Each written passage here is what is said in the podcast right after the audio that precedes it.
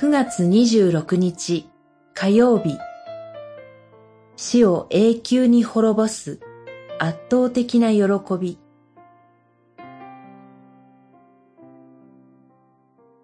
イザヤ書25章。主はこの山で、すべての民の顔を包んでいた布と、すべての国を覆っていた布を滅ぼし、死を永久に滅ぼしてくださる。二十五章七節八節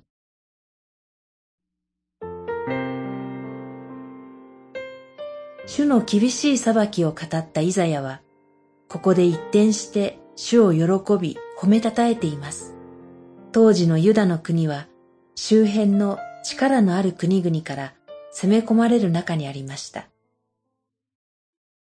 しかし、それでも彼が主を喜んでいるのは、地上で力を持つ都や城壁のある町が主の前では全く無力であることを覚えているからです。イザヤは終わりの日に、シオンの山で開かれる主による完全な喜びの祝宴を見ています。それは罪ある人類を覆う死を永久に飲み込んでしまうほどの圧倒的な喜びでした。地上の堅固な城壁や砦ではなく、ただ主だけに真の力があり、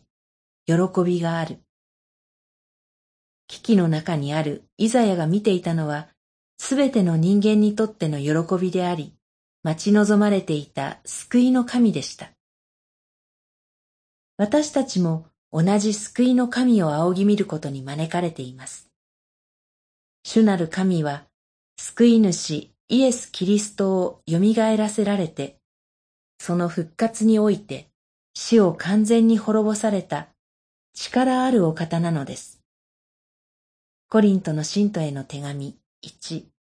15章26節私たちの地上での歩みはとても小さく弱いものです。しかし、たとえどのような状況にあっても、天を仰ぎ、神の限りない力と命の喜びに生きる導きが今日一日にもあるのです。祈り、天の父をキリストによって明らかにされた死をも滅ぼす神の偉大な力を喜ぶものにならせてください。